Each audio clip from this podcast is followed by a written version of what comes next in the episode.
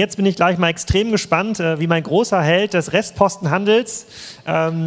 Ich bin ja schon mal fast darauf reingefallen, auf dieses.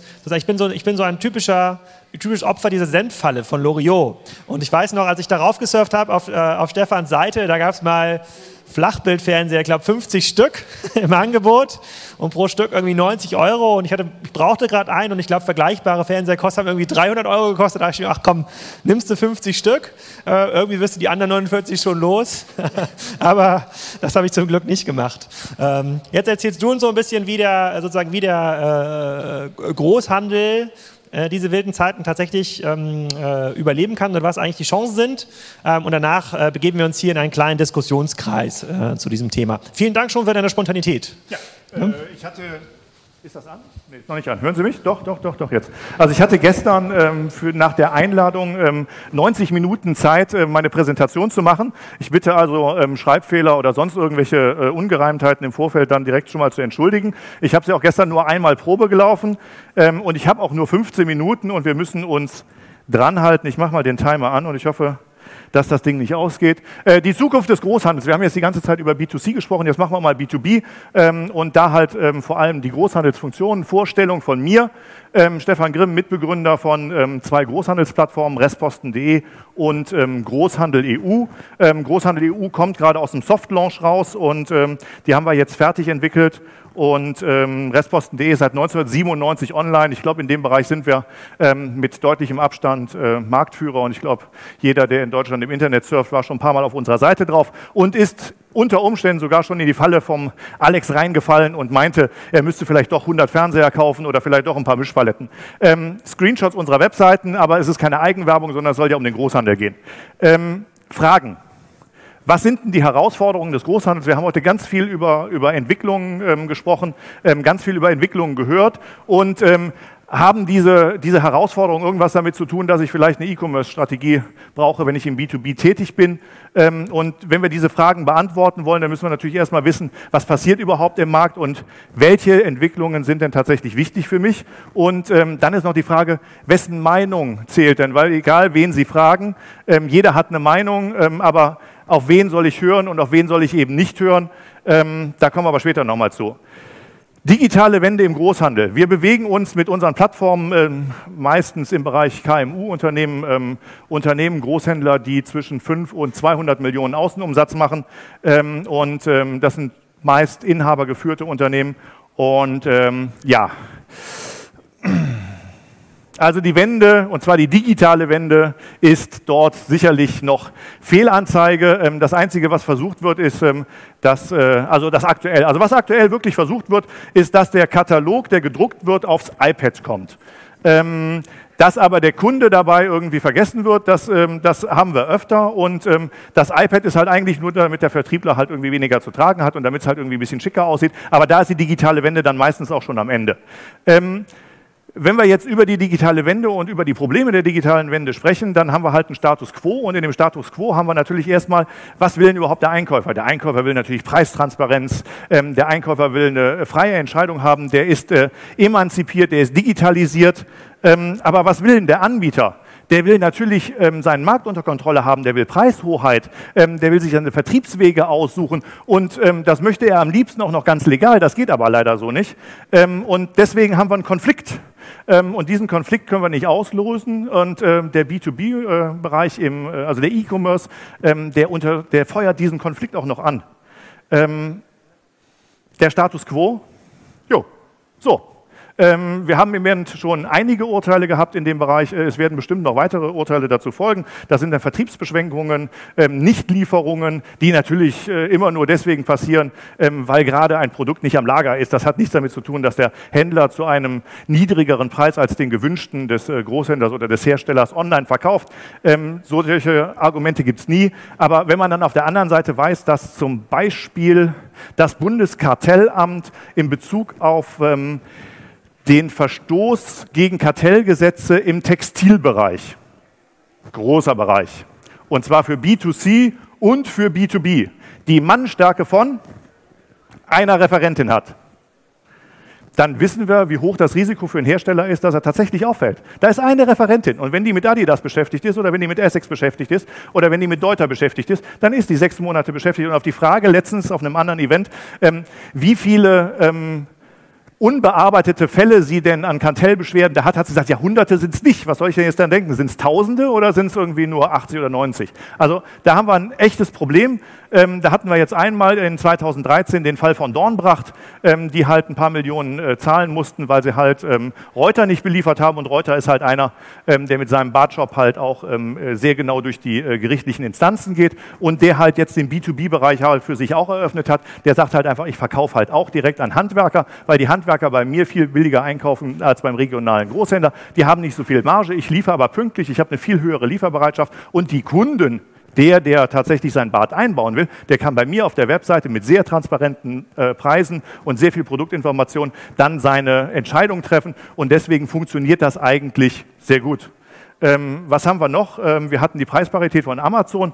Auch Amazon ist nicht nur gut, sondern die wollten natürlich auf der Webseite bis 2013 durchgesetzt haben, dass niemand selber irgendwo günstiger verkaufen darf als auf Amazon. Das funktioniert nicht, ob die Händler sich jetzt aus eigenem Antrieb dran halten oder nicht, das weiß ich nicht, aber sicherlich ist es schon mal ein guter Schritt in die richtige Richtung. Ich habe mir aus 2013 nur einen Großhandelsbereich rausgesucht und das ist der vom Fachgroßhandel für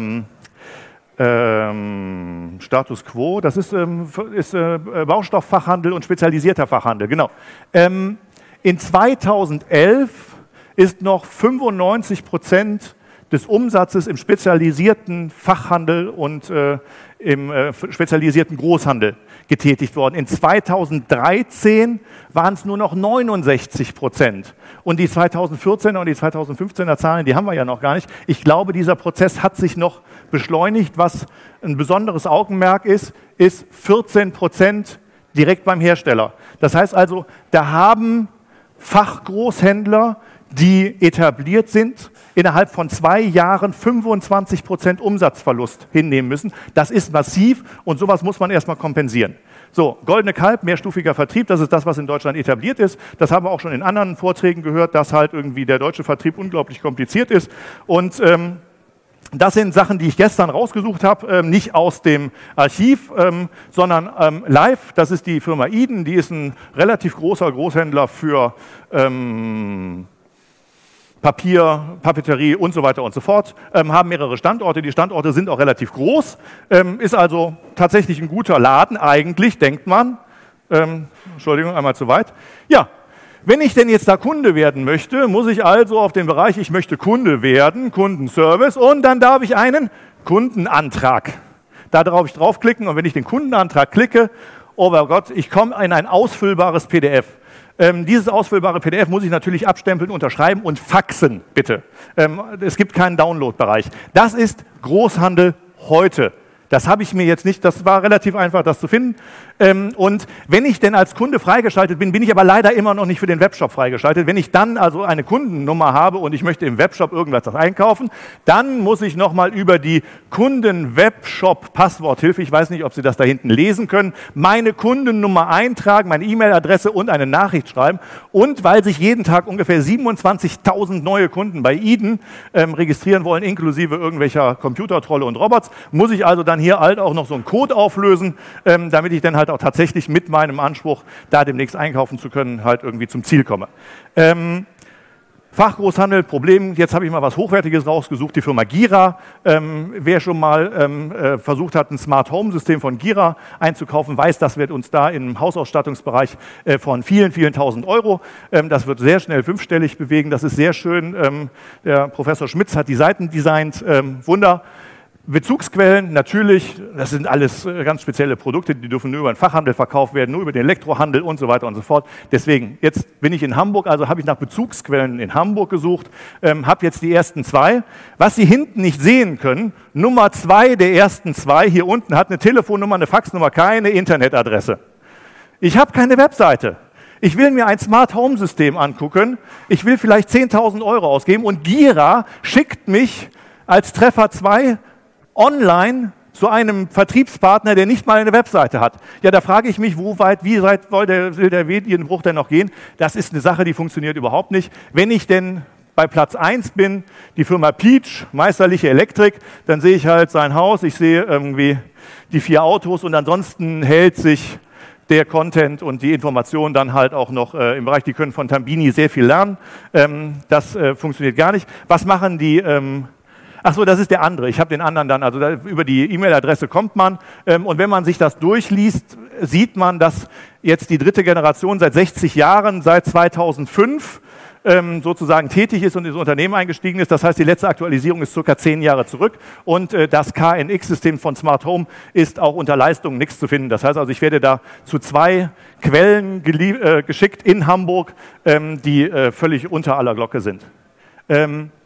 14% Umsatzzuwachs bei Herstellern, ja klar, Hilti, ne? Also Hilti kann's, das ist genauso, da ist der Mann halt noch Hero, da ist der Handwerker Hero, da ist eine gute Bildsprache, da komme ich dann halt direkt in einen Shop. Jetzt wird der Stefan von NetShops halt sagen, Mensch, ja, das ist jetzt, das Markenerlebnis ist jetzt schon wieder gebrochen, weil es jetzt halt so ein einfacher Shop ist, aber ich habe eine Verfügbarkeit, ich habe einen Preis, ich kann mir ich kann die Verfügbarkeit prüfen nach Postleitzahlengebiet, ich habe den Verkaufspreis, ich habe eigentlich alle Funktionen, damit ich halt da irgendwie ein bisschen weiterkomme. Ich habe aber das Problem, dieser 14-Volt-Akkuschrauber kostet 499 €. Ja, was ist denn dann mit Amazon? Jetzt sagt natürlich jeder, Hilti ist ja Hilti und Makita ist Makita. Also für mich ist das wie Audi oder BMW. Der eine liebt das eine, der andere liebt das andere.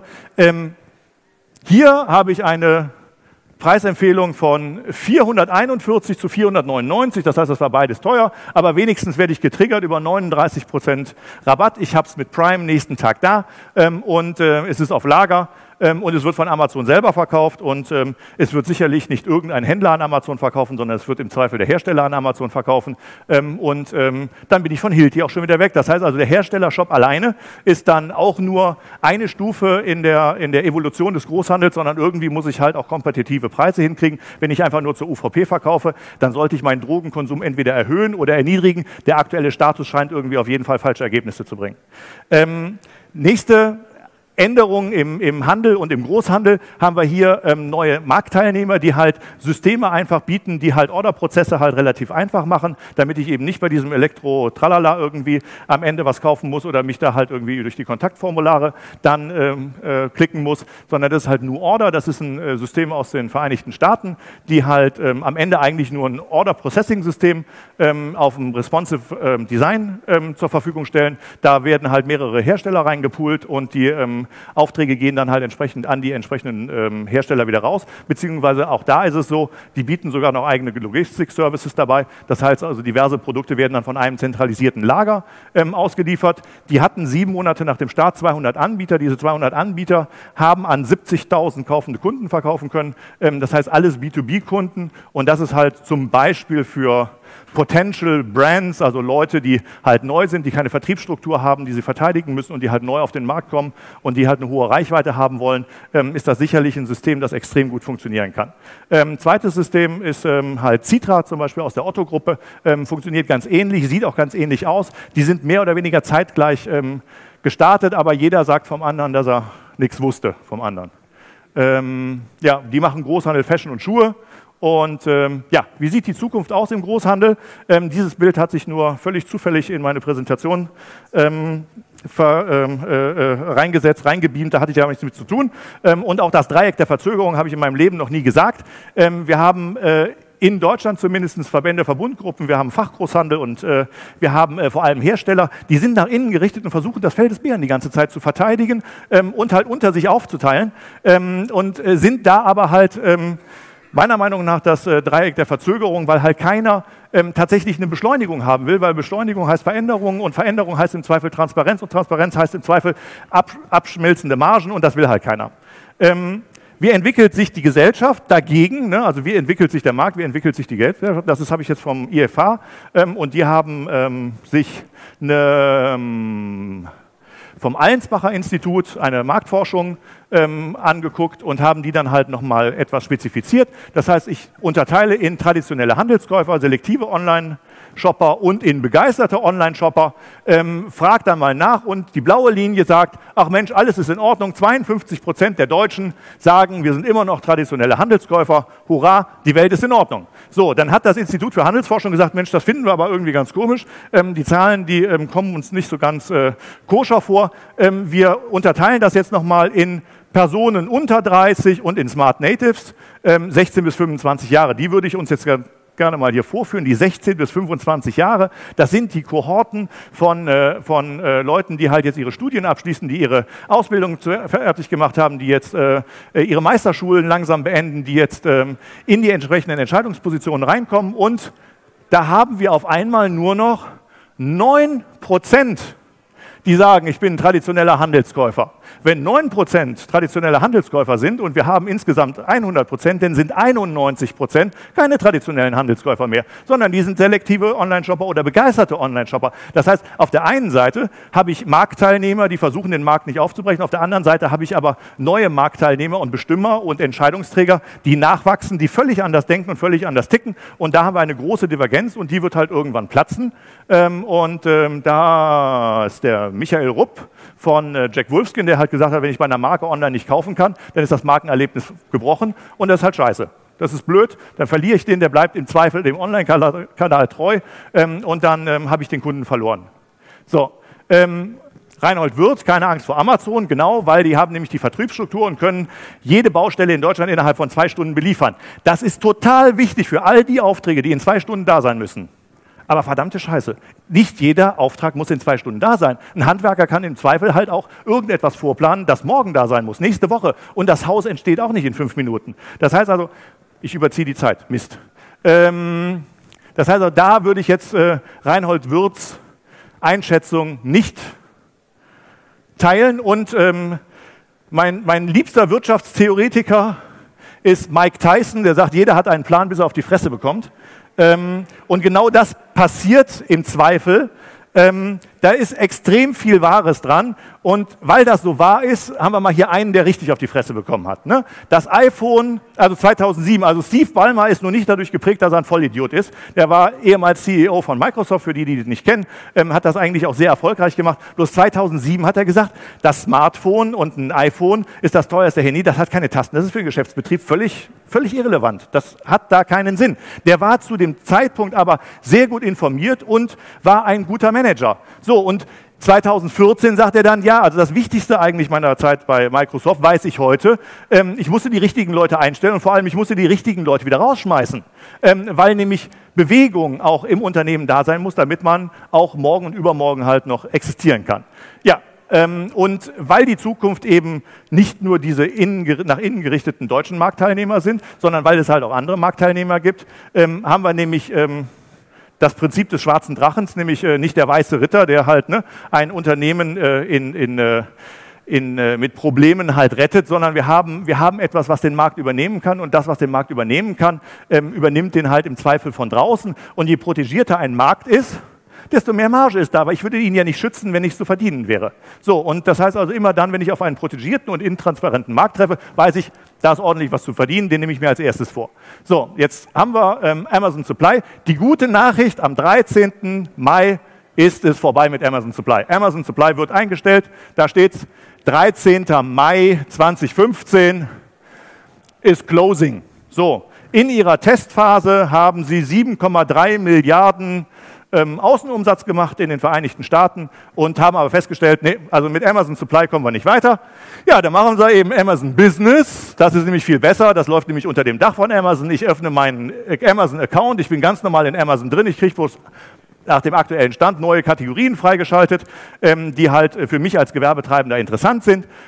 Und wer Amazon Supply früher mal beobachtet hat, da war so vor einem Jahr, anderthalb, hatten die 1,25 Millionen SKUs. Dann hatten sie letztes Jahr 2,5 Millionen SKUs.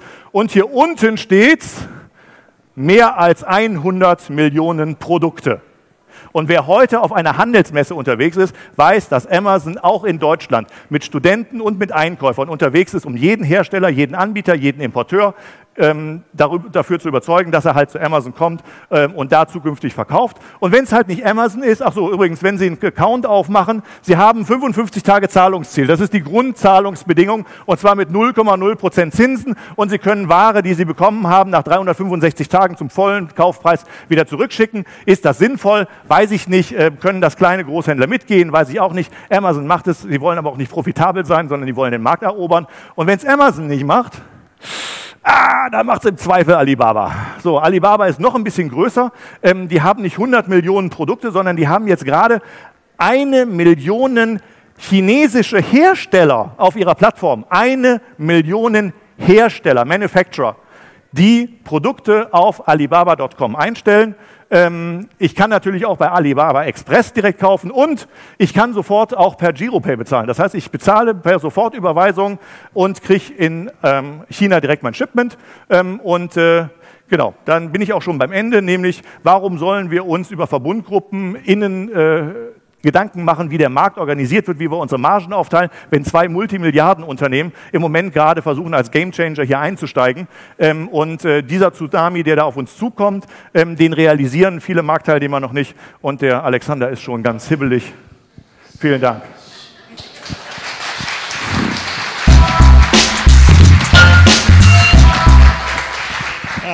Ich habe 3,5 Minuten überzogen. Respekt. Wenn du das innerhalb von 90 Minuten gestern noch vorbereitet hast. Ja, du hast jetzt ja zur Zukunft des Großhandels ja nicht so viele positive Sachen sagen können. Deswegen würde ich jetzt nochmal Adrian und Markus auf die Bühne bitten in unsere kleine Diskussionsrunde. Und wir müssen mal das Mikros einmal tauschen, weil ihr kriegt jetzt quasi das Handmikro zum Verteilen. Im Grunde genommen sagst du ja, dass du... Ich erfahre jetzt ein Downgrade. Im Grunde genommen sagst du ja, das ist sozusagen für den klassischen Großhändler und für den klassischen B2B-Teilnehmer wird das deutlich schwerer. Jetzt lassen wir mal die Großhandelsstrukturen, die Handelsstrukturen außen vor und sagen, okay, wenn du jetzt also die Verbandsstrukturen, wenn du so ein Händler bist, ne, und ihr beide könnt euch das nochmal selber vorstellen, was gibt es denn eigentlich für Chancen, das zu nutzen, was Alibaba und Amazon am Ende des Tages machen? Kann man das irgendwie positiv für sich nutzen? Und dann haben wir hier einmal Markus Vost, der für relativ viele Hersteller auch in Jahresgespräche schon mit Amazon gegangen ist und da schon spannende Erfahrungen gemacht hat und sich da Strategien überlegt. Und Adrian macht das genauso. Und ihr beide seid jetzt ja in letzter Zeit relativ stark auch mit dieser strategischen Frage konfrontiert. Was kann ich eigentlich tun? Wie kann ich das für mich nutzen? Wenn ich schon, und das ist ja so ein bisschen der Tenor, wenn es schon extrem schwer wird, neben Alibaba und Amazon noch irgendwie so ein weiteres Portal aufzubauen, und du hast es ja schon relativ schön gezeigt, wenn die Wettbewerbssituation noch so aussieht, dass man ein PDF-Formular sich ausdrucken muss, ja, dann muss ich jetzt über Responsive Webseite und Co. Gar nicht mehr viele Worte verlieren. Also haben wir 2 Spieler, den Hersteller Makita als Beispiel und den Händler, der heute Makita vertreibt oder Makita-ähnliche Produkte. Wie können die das Spiel für sich nutzen? Vielleicht kannst du noch ein paar Worte zu dir sagen und dann können wir das schon mal spielen, das Spiel hier. Ja, sehr gerne. Mein Name ist Markus Vost, für die, die mich nicht kennen. Wir beraten seit einigen Jahren Markenhersteller in puncto E-Commerce-Strategien und insbesondere auch im Hinblick auf die Zusammenarbeit mit Amazon. Da gibt es sehr, sehr viel Potenzial in der Richtung. Also wir empfehlen grundsätzlich jedem Hersteller eine Zusammenarbeit mit Amazon, weil es da sehr viel Chancen gibt, vor allem auch in puncto Proof of Concept. Ich habe bis 2011 Restrukturierungsprojekte gemacht, viel im Automotive-Bereich, aber auch im Consumer-Bereich.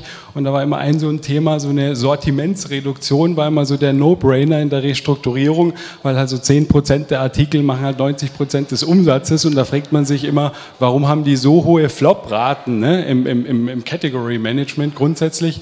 Und da ist natürlich Amazon auch ein geniales Tool, um hier auch ein Proof of Concept zu fahren und sehr, sehr schnell Marktfeedback entsprechend zu bekommen, ne? Also für Hersteller sehe ich die Chancen sehr, sehr gut in puncto Amazon, auch wenn man sieht eben, woher die kommen. Für Großhändler sehe ich schon ein bisschen schwieriger, also ein Approach mit Eigenmarken macht da sicher Sinn.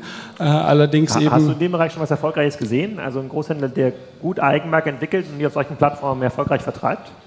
Gut, also da gibt es einige Beispiele. Kawaii hat man heute Mittag gehört. Es gibt auch einige Unternehmen in Berlin, Childtech zum Beispiel, die haben ein ganz spannendes Geschäftsmodell. Die analysieren den Markt, gucken, wo Nachfrage eben entsteht und gehen gezielt in Produktgruppen rein, positionieren ein Produkt entsprechend und das wird unmittelbar auf Amazon eben vermarktet mit einem Proof of Concept, erstmal in geringen Stückzahlen, bevor es dann in die Massenproduktion geht.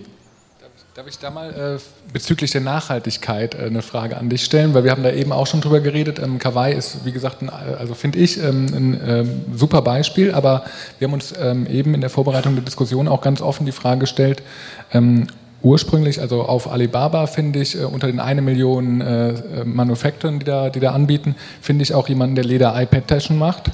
Und eigentlich ist die Kompetenz ja, diese Taschen dann von Alibaba auf Amazon zu listen. Wenn jetzt Amazon Business kommt, wie nachhaltig ist dann so ein Kawaii-Geschäftsmodell? Was denkst du? Gut, das ist natürlich die Frage, die berechtigt sich stellt. Ne? Jetzt kann man im Prinzip mit Amazon Business dann medienbruchfrei sourcen und wiederverkaufen, ne, auf der gleichen Plattform. Klar, also das ist natürlich absolut berechtigt, von daher ein Thread. In jedem Falle ein solches Produkt, wo relativ geringe Entwicklungskompetenz dahinter steht.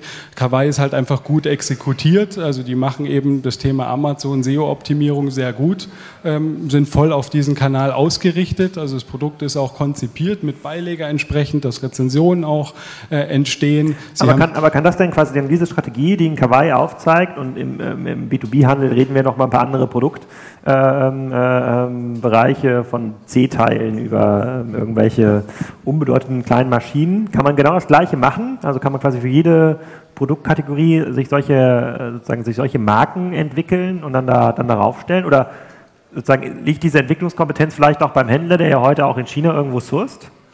Also ich denke, grundsätzlich vertrete ich da die Auffassung, wenn man sich nicht als Apple versteht, als Market Maker, dass alles, was online nicht gesucht wird, auch keinen Markt hat. Ne? Punkt. Ne?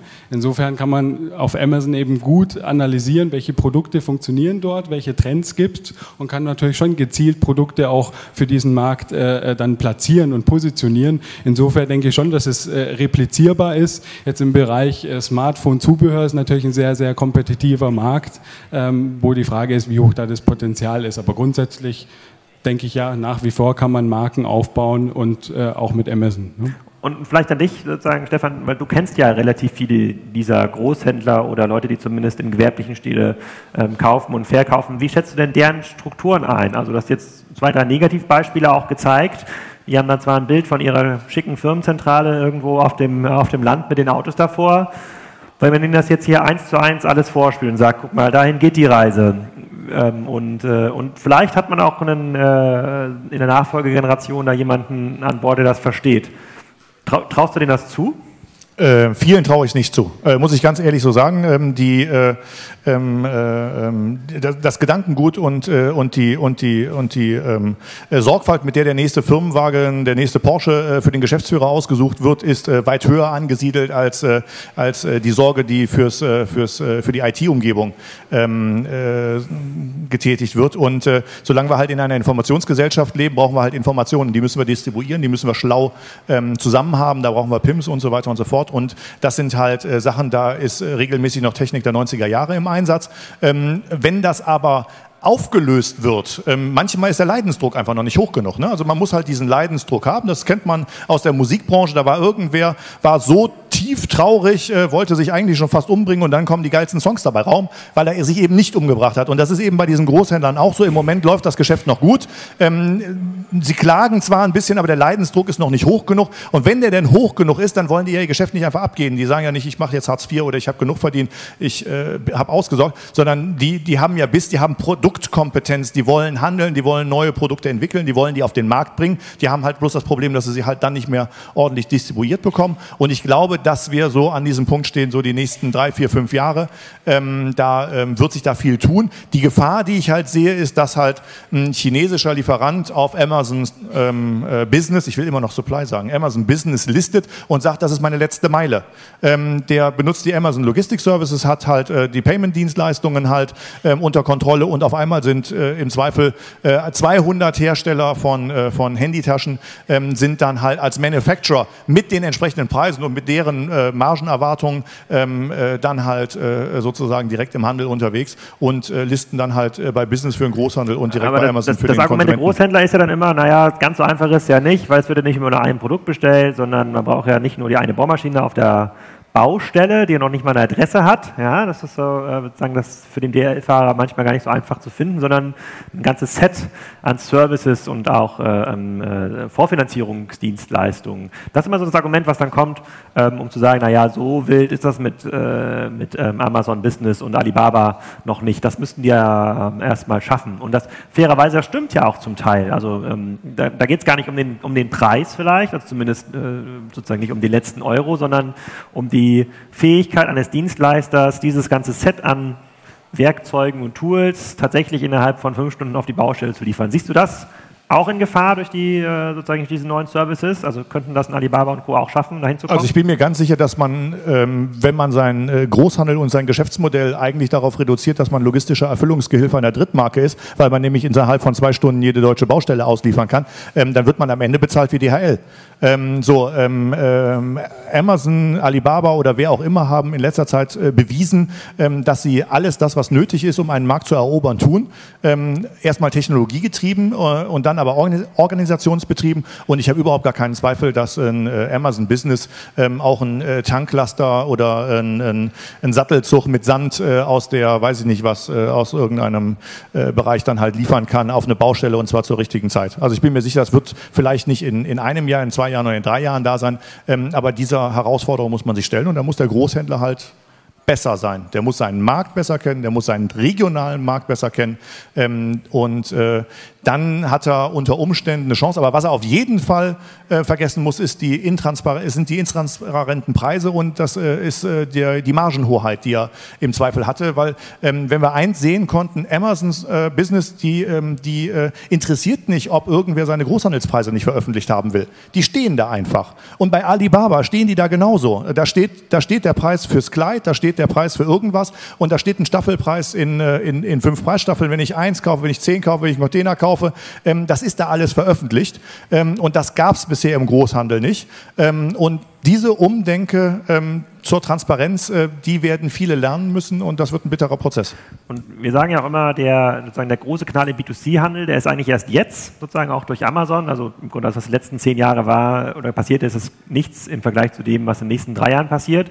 Seht ihr das jetzt ähnlich kritisch im B2B-Handel? Also jetzt der große Knall oder ist jetzt nochmal 2 Jahre lernen, beobachten und dann kann man Strategien entwickeln?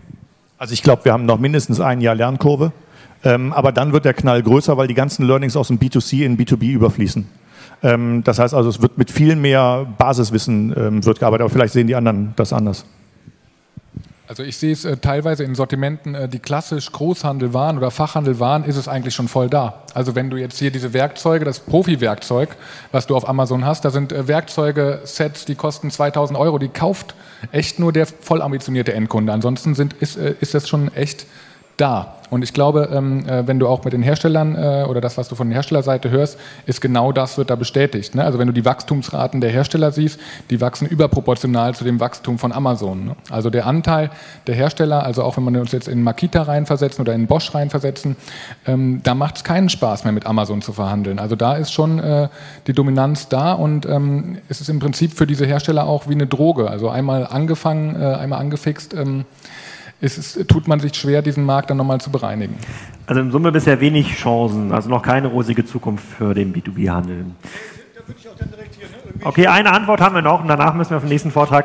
Stefan möchte nochmal Gas geben. Ja, ich höre, wenn ich jetzt hier lese, ich höre nur noch The German E-Commerce Angst. Nein, es ist nicht die Angst, es ist die Herausforderung zwischen Angst und zwischen Wahrnehmen der Realität und Annehmen der Herausforderung ist ein riesengroßer Unterschied. Wenn ich das Ignorieren von sich ändernden Marktgegebenheiten und die Existenz von Herausforderungen einfach dadurch negiere, dass ich meinen Kopf in den Sand stecke und sage, ich habe halt keine Angst, dann bringt mich das nicht weiter, sondern Bewegung bringt das Unternehmen weiter und das Aufnehmen dieser Herausforderungen bringt das Unternehmen weiter. Und das ist eben genau dieser Prozess, der im Kopf stattfinden muss. Das hat nichts mit Angst zu tun, sondern das hat was mit der Möglichkeit zu tun, mit neuen Chancen, aber natürlich auch mit Herausforderungen und denen muss man sich stellen. Letztes Wort. Ja, vielleicht ganz letzter Satz von meiner Seite, also gerade welche Zukunft hat der B2B-Handel, ja? Wenn man sich heute eben so Customer Journey-Analysen anschaut, ja? Gerade jetzt im Elektrowerkzeugbereich haben wir es sehr umfassend gemacht, dann ist die Zielgruppe hier halt eben der professionelle Handwerker, ne? Das ist eine Altersgruppe tendenziell 45 plus, die einfach sehr offline-lastig heute sind, ne? Also die haben Online-Banking-Nutzungsraten von 18%, also 1,8, ne? Dann können Sie sich vorstellen, dass die nicht ganz digital auf der Welle ticken, aber wenn sie dann in eine jüngere Generation runtergehen, also so U35, dann haben die ein völlig anderes Beschaffungsverhalten, ne? Die suchen online, die vergleichen online, und da muss man sich natürlich dann schon die Frage stellen, wenn Amazon Supply eben kommt, dann werden die eben B2B-Produkte auch zum Marktpreis anbieten, ne? Und keinen Loctite-Kleber 30-40% teurer, wie es heute bei Mercateo ist und was auch in dem Umfeld ja durchaus machbar noch ist, weil eben, wenn Sie in einem Großkonzern C-Teile sourcen, ja, dann braucht er eine SAP-Bestellnummer beispielsweise. Und wenn Sie dann sagen, na, Sie wollen ein Produkt bei Amazon eben kaufen, dann ist es halt ein riesen Galama, eben diesen Prozess in dem Unternehmen abzuwickeln, und deswegen haben die halt ein Desktop-Purchasing-System, das halt an Mercateo angebunden ist heute, und zahlen halt lieber 30% mehr. Aber Amazon Business wird sicher auch eine Schnittstelle zu ERP-Systemen haben, wenn Sie in C-Teile-Güter reingehen. Insofern, denke ich, wird das schon sehr, sehr disruptiv und spannend werden in Zukunft. Vielen Dank euch dreien. Vielen Dank auch für die Spontanität, hier nochmal einzuspringen. Und einen kleinen Applaus für euch.